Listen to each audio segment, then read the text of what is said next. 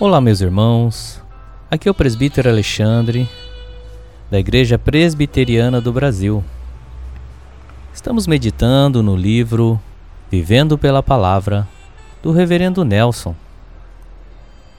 E o tema de hoje é Esperança inabalável só em Cristo. Assim diz a palavra do Senhor em 1 Coríntios 15, 58. Portanto, meus amados irmãos, sede firmes, inabaláveis e sempre abundantes na obra do Senhor, sabendo que, no Senhor, o vosso trabalho não é em vão. Esse texto deveria trazer ao coração dos servos de Deus uma inabalável esperança e certeza. Ele é o último versículo do capítulo 15, o capítulo em que Paulo faz uma enorme defesa da ressurreição dos filhos de Deus. E neste verso, ele incentiva os servos de Deus a investirem no lugar certo, no reino de Deus.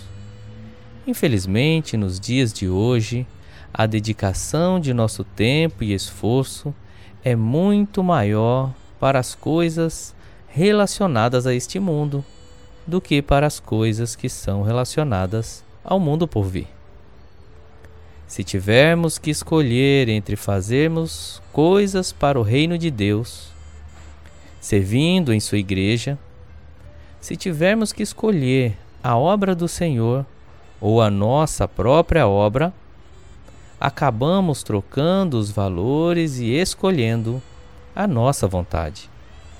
O texto nos manda ser abundantes na obra do Senhor, e isso sempre. Portanto, ainda que as coisas da vida sejam importantes, as coisas que envolvem a vida eterna são muito mais sentimos aborrecidos com alguma coisa e logo abandonamos os afazeres na obra. Nosso tempo está escasso para a diversão, para o divertimento e logo abandonamos a obra. Ficamos estressados, não desejamos responsabilidades e mais uma vez abandonamos a obra.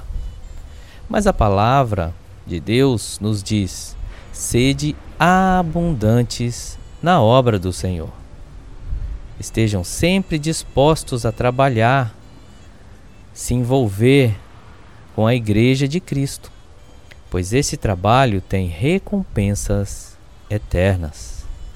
Se temos sido negligentes, nos arrependamos e voltemos a dedicar o nosso coração com integridade e fidelidade no reino de Deus.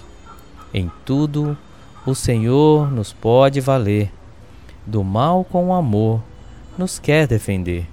Com Cristo bem perto, em nós se achará a viva esperança, meu Deus proverá. Deus abençoe o seu dia.